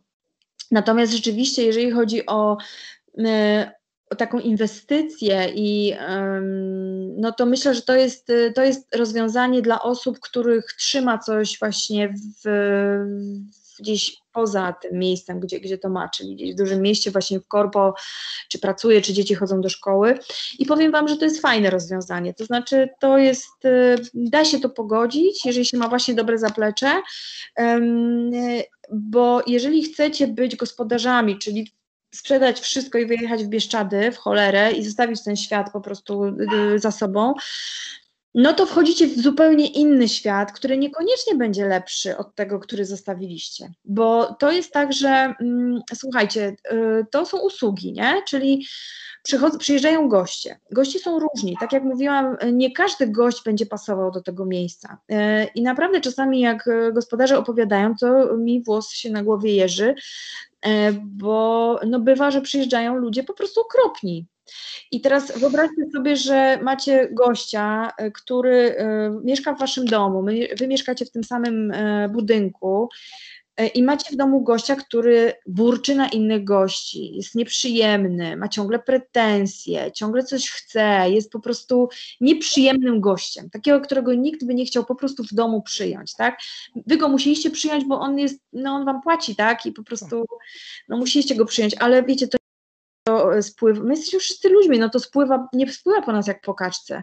A jeszcze na dodatek taki gość przyjedzie do domu i wysmaży taką, e, taki, e, taką opinię, że to w ogóle płakać się chce. No, my też jakby mieliśmy takie doświadczenie, no i to jest po prostu, kurczę, stresujące, smutne, bo ty wydaje ci się, kurczę, wszystko zrobiłem, tak, dla tych gości, no nie wiem, no super dom, w ogóle takie śniadanie im podałem, upiekłem chleb, no dobra, tu mi się dżem nie, nie udał, tak, albo nie wiem, nie było akurat jajek u sąsiadki, to musiałem jechać do Biedry, no tak się stało, tak? I bach, leci opinia, e, jajka z Biedronki, w ogóle paskudne to, paskudne tamto.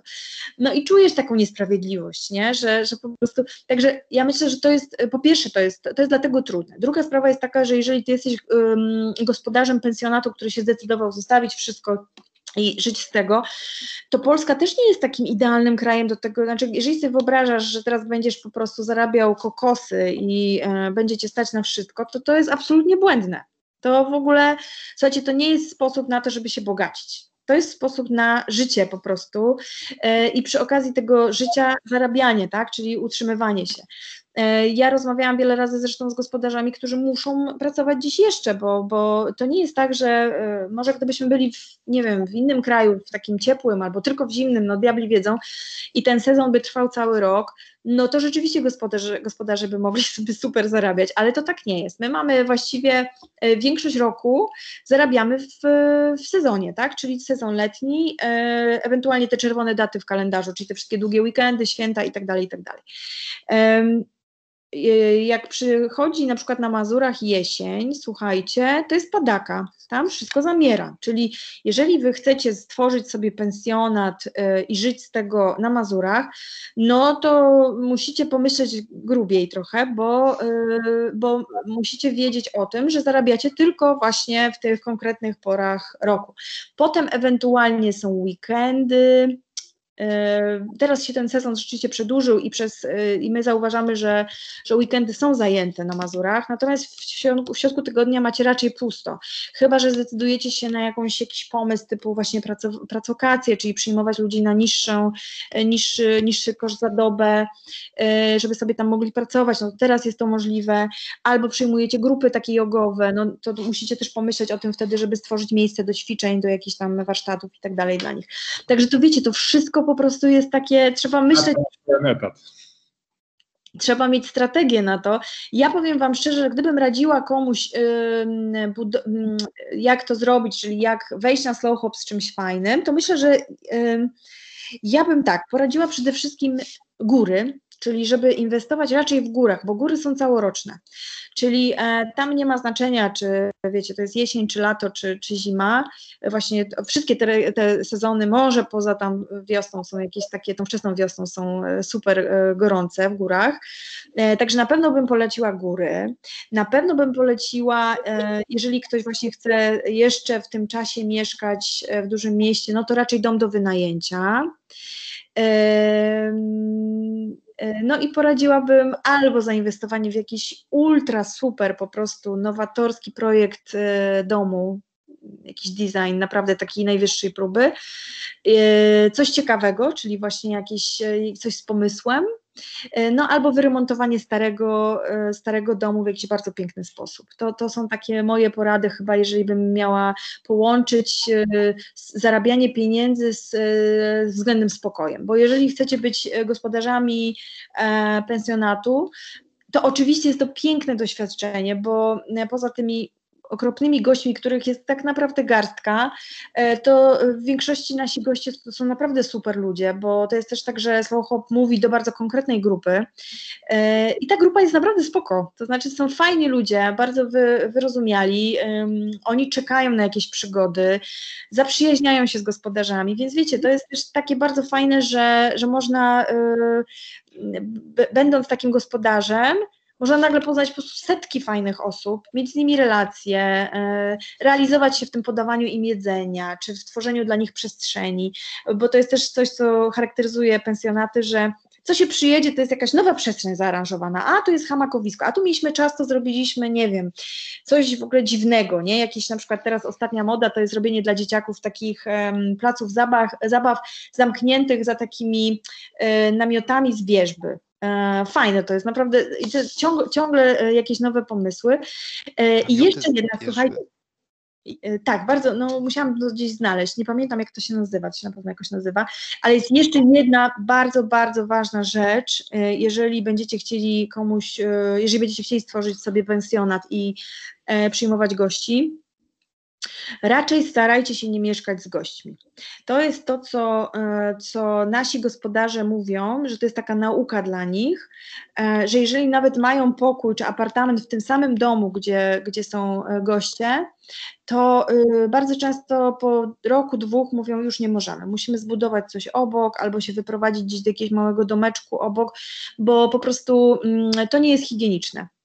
E, ja taką mam e, historię, że na przykład jeden z gospodarzy mówił, wiesz, my mamy tą kuchnię tutaj obok i co ja wieczorkiem chcę sobie wyskoczyć, zrobić herbatkę i położyć się po prostu wcześniej do łóżka, to jakiś gość mnie zaraz łapie i mówi, a napijmy się razem wina i tak dalej. I to jest fajne, tylko że no w pewnym momencie... Męczysz. Tak, tak, tak. No y, wiecie, to jest tak, że ja, ja też ze swojego, właśnie dzisiaj miałam o tym rozmowę z Marcinem, my wróciliśmy z takiego objazdu gór izerskich teraz E, i właściwie to dwie, jedną noc odwiedzaliśmy nasze miejsca e, i było fantastycznie, super, naprawdę same, same fajne rzeczy, ale my bardzo z ogromną przyjemnością wróciliśmy do domu na naszą własną kanapę, gdzie możemy, wiecie, sobie po prostu zrobić e, jakiś Netflixowy maraton i nikt do nas nie mówi, nikt, nikt nas nie potrzebuje i tak dalej. No to są takie higieniczne rzeczy, które wydaje mi się, że są... Chyba kim pić. No ale to jest bardzo ciekawe, co mówisz. E, generalnie tutaj się podśmiewuje z mnie Paweł, bo moja żona stawia oczywiście stodołę. Eee, bardziej pod swój użytek w miejscu, gdzie wychowała się. Natomiast też chciała gościom. Natomiast robi w takim razie wszystkie błędy, jakie mogą być tylko. Ale tu odsłucha tego odcinka i może, może zmieni koncepcję. No tak, no ale to to tutaj wiesz, rozmawiamy o tym, jak się dostać na Slowhopa, tak, który jest wręcz tak, tak. bardzo specyficznym portalem, który wyszukuje bardzo klimatyczne miejsca, więc tutaj jakby chodzi trochę o to, e, w jaki sposób e, dostać się konkretnie w to miejsce.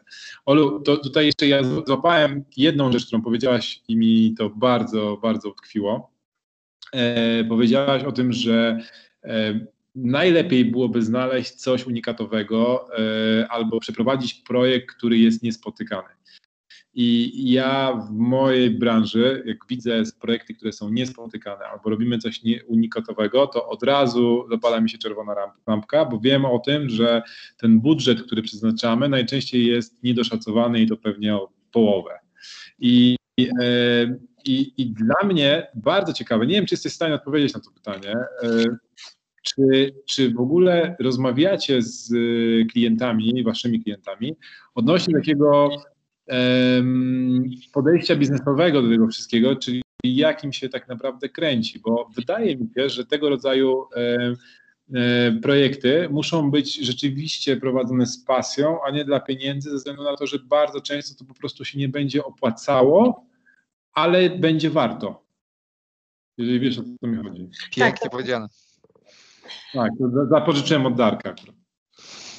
Wiesz co, bo ja, ja powiem Ci, że jeżeli chodzi o ten biznes, um, no ja mogę powiedzieć, że gospodarze się dzielą właśnie na tych, którzy myślą, e, ja nie mówię o gospodarzach slow hopa, bo my się staramy mm, raczej tutaj inwestować w tą grupę, która myśli o tym jako o pasji i sposobie na życie.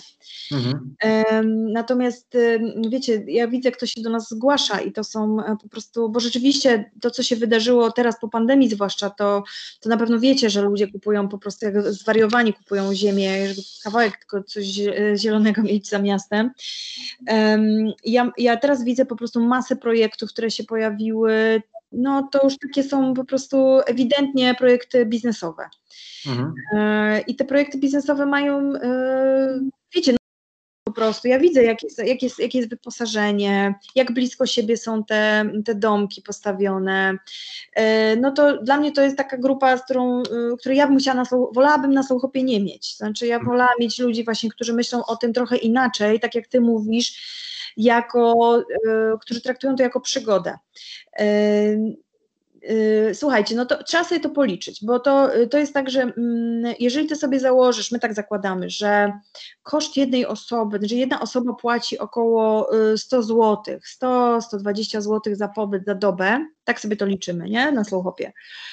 Um, 120 zł jedna osoba za dobę, czyli dwie osoby w pokoju, czy tam w miejscu, które, które jest podwójne, no to to jest 240 zł za, za dobę, tak? Tak, tak. To jest taka nasza uśredniona, nie? No bo oczywiście są też tańsze miejsca, mamy miejsca za 80 zł za dobę, e, za, za osobę i tak dalej, ale tak jakbyśmy pomyśleli sobie w większości, no to tak chyba trzeba liczyć, 100-120 zł za osobę, nie? Także to trzeba, e, słuchajcie, no ja Wam powiem tak, e, remont mojej stodoły, rzeczywiście, mojej obory, zdecydowanie był, nie, kosztorys niedoszacowany, my za remont zapłaciliśmy chyba 200 tysięcy, z tego co ja pamiętam. E, za 200 tysięcy, no to pewnie już jesteście w stanie mieć, e, mieć zbudowany po prostu taki dom z paczki, tak mi się wydaje. Tak? A się, ile zapłaciliście za tą stołę, czy nie bardzo? tak, nie ma problemu. Słuchaj, my zapłaciliśmy 350 tysięcy za stodołę i tam niecały hektar ziemi. No ale to było parę lat temu, tak? To już teraz no tak, tak. takie ceny, że, że nie bardzo. Natomiast no wiecie, to, to, no, to jest to kawałek, nie? Kawałek y, pieniądza, jakby nie było, przy czym e, takie stare domy też, no to się wiąże z tym, że e, to, i to też jest bardzo ważne, że w momencie, kiedy wchodzicie w taką działalność, no to, e, to te remonty są jakby cały czas, nie? Bo to, jeżeli to jest stary dom, no to jest częściej, bo tu się ciągle coś psuje, a jeżeli to jest nowy dom, no to to nawet chodzi o takie remonty po prostu które, które się powinny odbywać co sezon, nie? Czyli tam wymiany, czy wymiany jakiejś pościeli, czy wymiany, no to są cały czas koszty, nie? Więc tak. no to by trzeba sobie po prostu było policzyć, e, czy to się, czy to się, bo dla mnie, e, jeżeli chodzi o dom taki na wyłączność, to się opłaca, moim zdaniem, rzeczywiście, mhm. rzeczywiście, wiecie, za mój dom na Mazurach trzeba zapłacić e, za dzień, w tej chwili chyba, już nie pamiętam, ale tak mi się wydaje, że około 1000 złotych. E, tam... Ty sama wystawiasz też swój dom na Słowo? Tak, tak, tak, tak. Także ja wam, ja Wam mogę powiedzieć, że to jest dla nas, to, to nam ratowało tyłek w momencie, kiedy jeszcze Slowhop nie zarabiał i my nie zarabialiśmy, nie? A, a, a podzieliście, który to jest, który można wynająć? Tak, to się nazywa Krzywe 3 krzywe 3. Mhm. Rzucimy link i poszukamy. Okej, okay, a macie jakieś, um, macie jakieś e, statystyki, które mówią, jaka jest średnia, e, jakie jest średnie obłożenie tych e, wszystkich domów, które, tych miejsc, które macie na portalu? No właśnie widzisz, to jest, to jest taki problem, że to zależy, gdzie to miejsce jest. Więc słuchaj, ja widzę sama, że zdecydowanie góry, i góry to jest e, takie, takie miejsce, gdzie, gdzie wiem, że to obłożenie sięga tam powiedzmy 80%. Natomiast no, zdecydowanie gorzej jest w miejscach, gdzie, gdzie no, to są. Mm, aha, i okolice Warszawy też mają całkiem niezłe, niezłe statystyki. E, natomiast e, jeżeli chodzi o, o takie mm, rzeczy, właśnie gdzieś e, Warmia, Mazury, no to to już jest dużo słabiej, nie? Tutaj, wiecie, jakbym wybierała ja tak sobie myślę, bo myślę też o tym, żeby, e, myślimy też o tym, żeby rozszerzyć tą naszą, naszą działalność, czyli kiedyś jak dzieciaki już będą e, sobie same funkcjonować, no to my chcielibyśmy tam zrobić coś fajnego, postawić jakieś fajne właśnie designerskie domki czy coś takiego, ale my się liczymy z tym, że my będziemy wtedy tam e, gospodarzami powiedzmy od kwietnia do października, a potem już będziemy zamykać i chcielibyśmy po prostu podróżować dookoła świata, czyli chcielibyśmy gdzieś tam sobie zarabiać po prostu przez te wakacje na to nasze życie, które, które byśmy chcieli e, prowadzić w miesiącach zimowych. Nie, nie będziemy na siłę czekać na gości. Mhm. Zapytam ja. trochę inaczej, bo, bo e, Darku, zapytam się trochę, troszeczkę inaczej, bo mm, zależy mi na tym, żebyśmy coś ustalili, bo powiedzieliśmy tam około 240 zł za, e, za taki pobyt dwójki. To według Ciebie jakie jest obłożenie takie, mm, które które no nie jest jakieś tam super, ale z drugiej strony jest takie, że to jest już dobry wynik, tak? Takie, mm, czy mogłabyś powiedzieć, że 65, 60% obłożenia w ciągu roku, no to to jest naprawdę taki, nie wiem, uśredniony dobry wynik?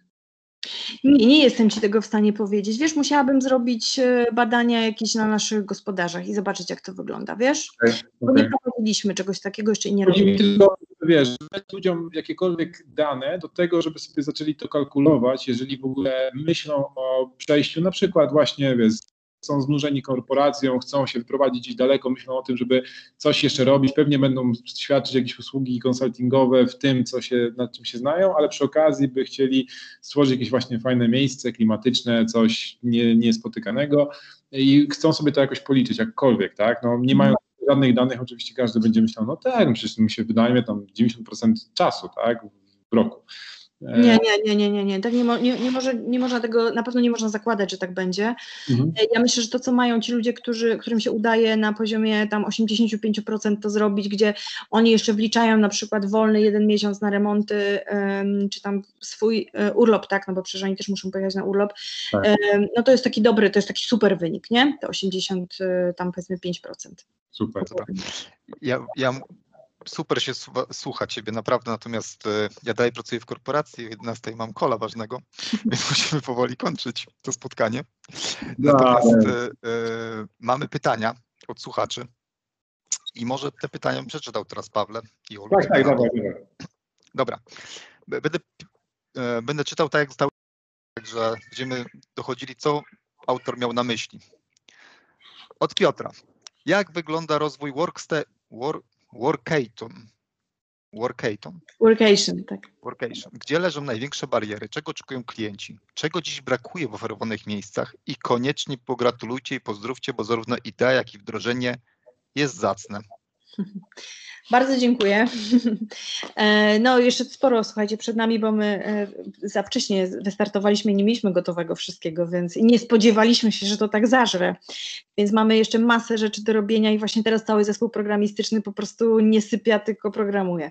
Także mam nadzieję, że będzie lepiej. A jeżeli chodzi o to pytanie e, o workation, no tak, to jest w ogóle strasznie ciekawe, bo to jest bardzo bliskie mojej, mojej w ogóle tej działalności Pracuj Flexi i dla mnie to jest super, że można w tej chwili w ogóle tak niechcący zupełnie można wyjechać w po prostu gdzieś na wieś i pracować sobie mm, zdalnie. Ja mam takie wrażenie, że to gdzieś dopiero w Polsce się pojawia. Jest to zaskakujący koncept jeszcze dla ludzi.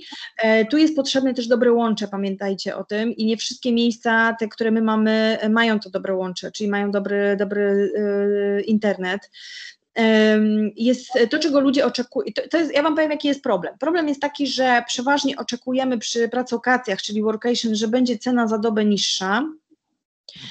E, ale to będzie naprawdę dużo niższa, e, no bo jak sobie policzycie, że macie, nie wiem, pracować, e, pracować gdzieś tam powiedzmy przez dwa tygodnie, no to, no to jest, gdybyś tak policzyło po tych cenach cennikowych, no to wychodzi kupa kasy po prostu. Także tu jest, problemem jest cena, problemem jest też w przypadku osób z dziećmi, co zrobić z dziećmi. E, czyli my, tak jak widzimy, to e, fajnie by było jeszcze, gdyby gospodarze na przykład e, zaproponowali jakiś sposób na to, żeby coś zrobić z dziećmi, czyli gdzie się tam zamknąć, gdzie się tam zamknąć, żeby one nie przeszkadzały.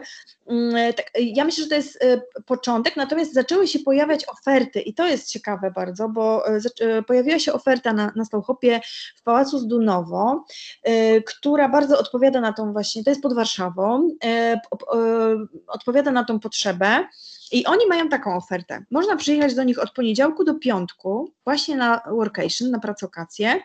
Oczywiście ma się pokój własny z biurkiem, to jest też bardzo ważne. Cały, w cenie jest śniadanie, pokój, cały dzień przerwy kawowej, a po, y, po lekcjach, czyli po, po, po godzinach pracy, codziennie od poniedziałku do piątku są inne wspólne atrakcje. To e, co prawda było, to była oferta jeszcze przed wprowadzeniem tego zakazu e, tam e, gromadzenia się, tak, więc jakby tu, tu, natomiast sama idea jest bardzo fajna, bo jeżeli ja jadę do takiego pałacu z Dunowo i myślę sobie, dobra, mam swoje biurko, czyli mam swoją przestrzeń, mam przerwę kawową, mogę sobie iść do jakiegoś miejsca, gdzie mogę sobie po prostu wziąć kawę, wodę, tam kawałek ciastka na przykład, jest śniadanie, jest restauracja na miejscu, czyli ja się nie muszę martwić o to, że muszę teraz gotować albo zamawiać jedzenie, ono jest po prostu na miejscu. I co więcej, wszystkie przestrzenie pałacu są moimi przestrzeniami coworkingowymi, czyli ja w momencie, kiedy na przykład moje dziecko ma akurat y, pracę, zda, y, naukę zdalną i musi mieć swoje miejsce, to ja się mogę przenieść powiedzmy do, y, do jakiegoś, nie wiem, do jakiejś do sali kominkowej, gdzieś tam, nie wiem, do restauracji i posiedzieć. Nikt mnie stamtąd nie wygoni, to jest jakby moje miejsce do pracy, a po pracy mogę spotkać się z ludźmi, bo jest ognisko, jest pałacu z jego właścicielką. Jest, y, słuchajcie, kucharz y, uczy mnie, bo są warsztaty pieczenia ciast na przykład. Także ja mam takie wrażenie, że to jest w ogóle super oferta dla kogoś, kto już nie może y, patrzeć na to, co, czyli może pracować zdalnie, ale już nie chce po prostu tego robić z domu, bo ile można. I to jest taka fajna, spo, fajny sposób na zmianę dekoracji. Także pojawiają się takie pierwsze oferty. Gospodarze zaczynają rozumieć też, czego im, e, czego może brakować, bo podczas takiego, takich pracokacji, e, no to musi, muszą być przestrzenie, gdzie można właśnie się schować, e, przeprowadzić spokojnie sobie kola, telekonferencje, gdzie dzieci mogą pójść się pobawić bawić na przykład w, w jakiejś tam przerwie i tak dalej. Także e, jakby takim mocnym, mo, mocną stroną wydaje mi się tego, co jest na Stołchopie, to są właśnie te przestrzenie wspólne, nie? że gospodarze tak dbają o te właśnie takie zakątki. Nie? Ale czekam, to nie jest jakiś tam wielki trend. Jestem na stronie Pałacu Zdunowo, no pięknie wygląda, nie byłem jeszcze nigdy, natomiast nie widzę tej oferty, może jest wycofana, albo trzeba pogrzebać, ale to jest mega w ogóle pomysł, ja bym od razu pojechał, ja jutro mogę jechać tam z rodziną swoją na, jak to mówisz, pracokację. tak? Słucham? To by była klatka dla dzieci. To by była klatka dla dzieci. No, zna, znasz moje dzieci i myślę, że to by ich nie powstrzymało zupełnie, zupełnie. Dobra, e, drugie pytanie od Pawła nie tego Pawła, innego Pawła. Jak dużo osób korzysta z ich portalu na zasadzie rodzinnego work and travel? Jaki był najdłuższy okres takiej rezerwacji? Widać, że ta pracokracja się przewija. E, wiesz co, to dlatego, że w tej chwili, akurat w tym momencie, kiedy, kiedy my to nagrywamy, do 29 listopada można wyjechać w takie miejsca, E, tylko służbowo i na pracę zdalną, więc pewnie stąd te pytania. E, jeżeli, no nie wiem, z tego co my widzimy, to rzeczywiście wszystkie wyjazdy w tej chwili, które są, to znaczy większość, znaczy chyba wszystkie, to jest podróż służbowa, czyli pracokacje. I ta pandemia dała też taką możliwość, żeby właśnie ponieważ jakby wiecie, no, szkoła jest zdalna, więc pewnie wiecie tak samo dobrze jak ja, że tak naprawdę to już nie ma teraz weekendów, można sobie pojechać jakkolwiek. Ja też wróciłam z takich pracokacji teraz z dzieciakami. E, no i e, to faktycznie dobrze działa, to znaczy możemy wyjechać niezależnie od. Kiedyś to mogliśmy tylko na weekendy w tym okresie roku, tak, kiedy jest szkoła. Teraz możemy jechać właściwie cały bez, bez problemu. Te ceny też są niższe teraz za, za nocleg, więc to jest w ogóle bardzo fajny czas na podróżowanie. Mm, ale ile, e, ile no, no w tej chwili to wszystkie wyjazdy są na pracokacje, które są na slowhopie. E, natomiast jeżeli chodzi o, jak, dopiero jak zdejmą te, te ograniczenia, to będę mogła powiedzieć, jaki, jaki tak naprawdę jest e, no, odsetek takich wyjazdów, e, bo to rzeczywiście jest coś, co, jest odbywa, co się odbywa od poniedziałku do piątku bardziej, prawda, albo tam na całe tygodnie. Nie wiem, nie potrafię jeszcze póki co powiedzieć. Okej, okay, ale to jest w ogóle ciekawe pytanie, czy kiedyś mieliśmy w podcaście taką osobę, która miała w Zakopanym pensjonat i ona już mówiła, to było ile, z półtora roku temu Paweł, że on widzi taką tendencję, że ludzie się pytają na przykład, czy jest biurko, bo ktoś no. chce przyjechać sobie na miesiąc do Zakopanego, czy gdzieś tam w górę, już nie pamiętam, gdzie on miał te, to, ten, ten, ten apartament właściwie i chce po prostu tam popracować, bo jest freelancerem i, i ma taką możliwość. Więc coś, coś się dzieje. Dobra. Tutaj wiesz, to ja, ja Ci jeszcze jedną rzecz, przepraszam, e, na miesiąc, czyli te długie terminy, no to e, e, dla mnie tutaj największym problemem jest cena to znaczy, y, bardzo często te domy, które są u nas, to są na przykład domy ogrzewane w taki sposób, że y, ta cena właściwie to powinna być wyższa nawet niż w sezonie, z uwagi na wyższe koszty ogrzewania, więc nie do końca gospodarze są w stanie zaproponować dużo niższą cenę y, w sezonie czy w sezonie zimowym, nawet na taki długi termin. Tak, ale wiesz co, mi się, mi się, wydaje, że coraz więcej osób pojawia się takich, którzy są w stanie zapłacić kilkanaście tysięcy czy kilkadziesiąt tysięcy nawet za pobyt miesięczny gdzieś. E, ja pamiętam, byłem w szoku, kiedy znalazłem taki portal, poszukam go i wrzucę w notatki, jak znajdę, e, luksusowych apartamentów w Berlinie gdzie tam ceny w ogóle za wynajem miesięczny czy dwumiesięczny to były, nie wiem, tam rzędu 10 tysięcy euro na przykład miesięcznie. Zastanawiałem się, kto w ogóle takie rzeczy wynajmuje. I później patrzę w podcaście Tima Ferisa, Oczywiście Tim Ferris, więc na świecie są osoby, które jeżdżą po takich miejscach, dla których 10 tysięcy euro miesięcznie to nie jest tam jakiś ogromny wydatek pewnie. Mhm. Prawda, Pawle? Yy, nie znam takich. Przejdźmy do kolejnego pytania. Dobra. Yy, ostatnie pytanie. Trochę skomplikowane, ale postaram się przeczytać. Nie mam, kto je zadał. Tutaj mi się nie skleiło. Yy, w którą stronę idzie rynek nieruchomości tych do odpoczywania? Czy Polacy mają, będą mieli kasę w czasach kryzysu na odwiedzanie fajnych miejsc? Jaki jest pomysł na monetyzację portalu? Dziękuję. To ja odpowiem tak. Rok temu, to chyba było rok temu, y, dostałam taką informację od mojej znajomej, która powiedziała, że ma do sprzedania nieruchomość w okolicy Zieleńca. Mm, e, rozmawiała z architektem i on jej powiedział, e, że, mm, że w tej chwili nie warto, inwest warto inwestować w slow hopy. I ona do mnie zadzwoniła, żeby mi powiedzieć, że ten slow hop stał się takim e, powszechnym rzeczownikiem, który coś oznacza. I jeżeli architekci mówią coś takiego, no to to też coś oznacza. To znaczy, że, że może właśnie warto w tym kierunku iść. To znaczy, i to będzie chyba. E, znaczy, ja cały czas wiem, że m, mm, jednak większość takiego podróżowania to są oferty e, masowe, tak, all inclusive i tak dalej. No to po prostu jest większość ludzi, którzy, którzy, którzy korzystają z takich rzeczy. Natomiast e, jeżeli bym inwestowała, to rzeczywiście inwestowałabym w coś e, takiego unika, unikalnego. To drugie pytanie, nie pamiętam jakie było. Drugie pytanie, czy Polacy będą mieli kasę w czasach kryzysu? Jaki jest pomysł na monetyzację portalu? E, czy będą mieli kasę? E, to jest tak, że mm, My nie przestaniemy podróżować. To jest na pewno, że nie przestaniemy podróżować, bo my się do tego przyzwyczailiśmy. Będziemy tylko zmieniać miejsca, będziemy zmieniać e, formułę i tak dalej, i tak dalej. My e, podczas tej pandemii e, zobaczyliśmy, jak bardzo urósł rynek na przykład kamperów, to znaczy to było niesamowite, że w zeszłym roku te kampery były takie średnio znane i średnio, korzysta, średnio się z nich korzystało, przynajmniej przy Slowhop, a w tym roku to były takie oferty, gdzie nasi użytkownicy zadeklarowali, że oni w tym roku w ogóle tylko kamperem. No to też jest jakby efekt, efekt pandemii, ale ym, to też pokazuje, jak bardzo my jesteśmy zdeterminowani, żeby jeździć, żeby podróżować. W tym roku na przykład też e, pytano nas o kampingi bardzo fajne, czy jakieś ładne kampingi, czyli tu wiemy, że zapłacimy za to mniej, no ale pojedziemy. Czyli jakby ja w ogóle nie mam wątpliwości, że będziemy podróżować, jeżeli nie będziemy mieli pieniędzy na podróż za granicę, bo e, to jest tak, że nam e, często, czy naszym gospodarzom zarzuca się, że te ceny są wysokie, to już może lepiej jak pojadę do Hiszpanii i tam pojadę do e, i tam spędzę wakacje, tak, w, w Hiszpanii, no ale to jednak mimo wszystko trzeba doliczyć ten koszt podróży i tak dalej, i tak dalej, więc koniec końców te wakacje jednak w Polsce mogą wyjść, jak się tak patrzy, no trochę taniej, drogo, ale trochę taniej. Mm, także ja powiem Wam szczerze, że y, ja nie wiem, czy będą mieli pieniądze, ale wiem, że, y, że znajdą po prostu swoje sposoby na podróżowanie. I jeżeli to nie będzie, jeżeli to nie będzie wiecie, pensjonat, gdzie się płaci tam powiedzmy 800, czy tak jak u mnie powiedzmy 1000 zł dziennie za dom, no to to będzie po prostu na przykład jakiś fajny, jakiś fajny pensjonacik gdzieś, który jest tańszy w Beskidach na przykład, albo gdzieś tam na, na Warmii, tak? Więc wydaje mi się, że mm, na pewne rzeczy zawsze się znajdą pieniądze, po prostu.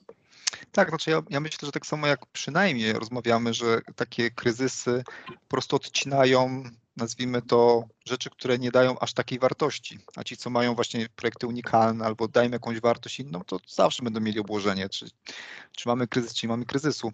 Natomiast jedne, co zastanawiam się, przynajmniej tak widzę po swoich podróżach z żoną i z dziećmi, na przykład moja żona teraz wybiera tylko miejsca, gdzie, znaczy najchętniej wybiera miejsca, gdzie jest, gdzie jest osobny domek. O, E, nie już hotel, gdzie tam można, nie, nie jest po prostu przestrzeń, tylko osobny domek, jakoś tak, tak czujemy się lepiej z tym, że tam w czasie pandemii takie rzeczy wybierać. No to jest właśnie, to jest właśnie, e, wiesz, charakterystyka e, tych zmian, nie, że i to my widzieliśmy bardzo dobrze, że pierwsze w tym roku ze Slowhopa na wakacje zniknęły właśnie domki, i dlatego my też e, na stronie, na stronie profilu e, czy produktu, jak to my mówimy, daliśmy taką informację, że na przykład są tam osobne wejścia, czy są, nie wiem, no po prostu, żeby ludzie, którzy potrzebują tej, tej e, poczucia bezpieczeństwa, żeby wiedzieli, że, że tu je znajdą, nie?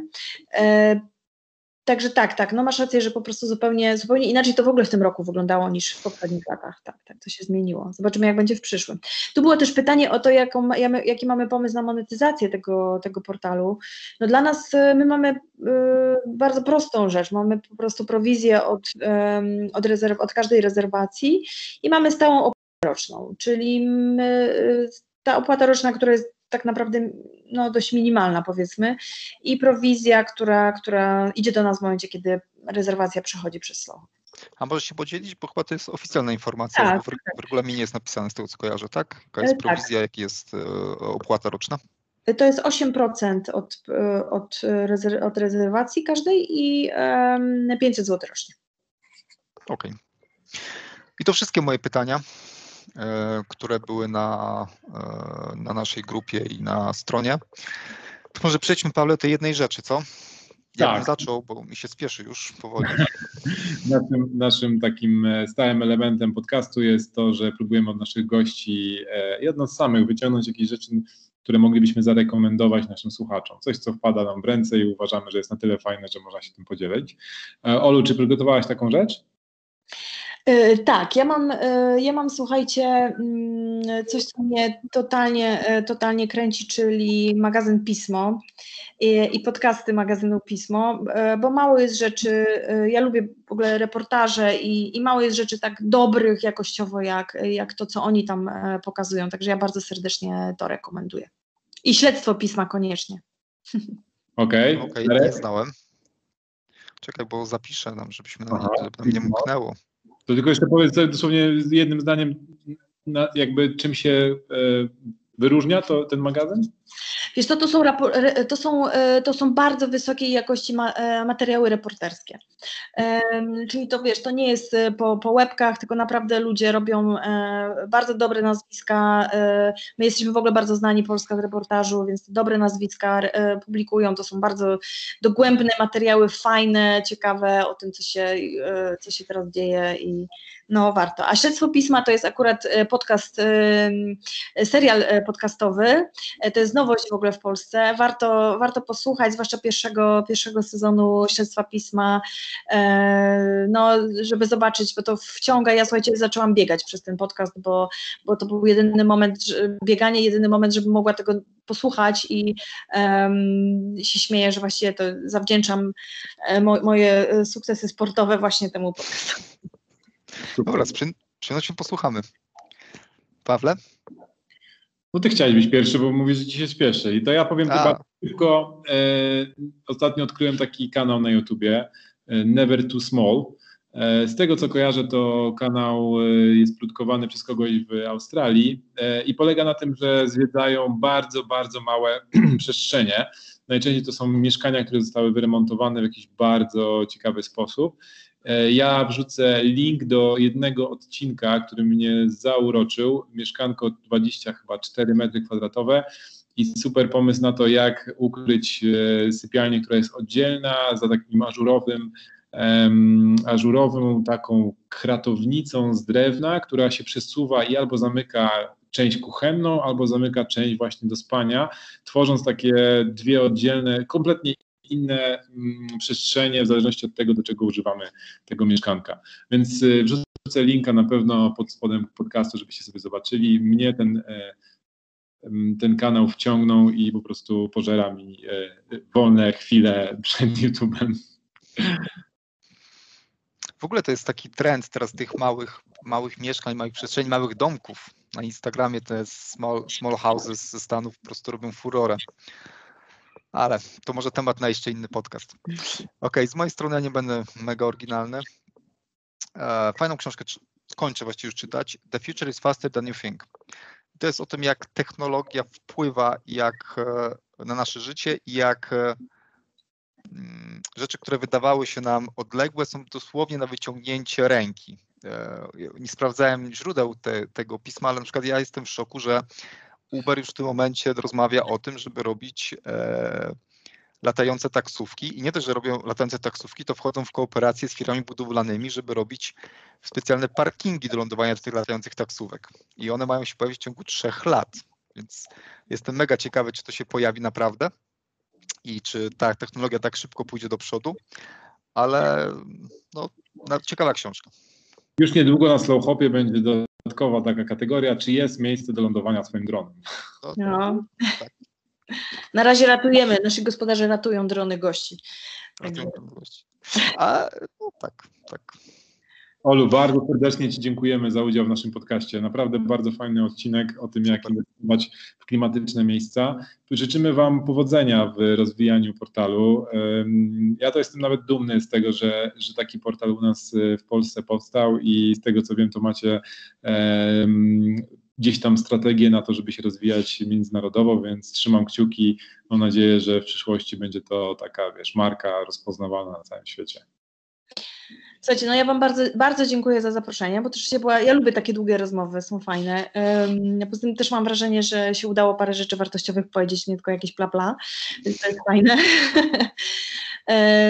No i też e, wszystkim kurczę życzę powodzenia. No pamiętajcie o tym, że, że Slow Hop to jest też, e, mówię, portal pozytywnego wpływu i my czekamy na ludzi, którzy myślą nie tylko o tym, jak zarobić pieniądze, ale też jak zrobić coś dobrego w swoich e, środowiskach, w swoich otoczeniach i no i mamy nadzieję, że kurczę będziemy wzbogacać tą całą tkankę powiedzmy pozamiejską jakimiś fajnymi projektami. Super. Dziękujemy Wam bardzo. Zapraszamy na stronę corpolandot.pl, gdzie znajdziecie nagranie z tego, z tego podcastu, również w wersji wideo. Można zobaczyć, jakie piękne drzwi za Olą stoją, e, jakieś restaurowane. Nie wiem, czy to rzeczywiście działają, czy nie, nieważne. Można zobaczyć, jak wygląda, wyglądają te drzwi, można nas zobaczyć, posłuchać e, i zobaczyć wszystkie e, linki do rzeczy ciekawych, które się pojawiły w tym podcaście. E, pozdrawiam Was wszystkich serdecznie i do usłyszenia wkrótce.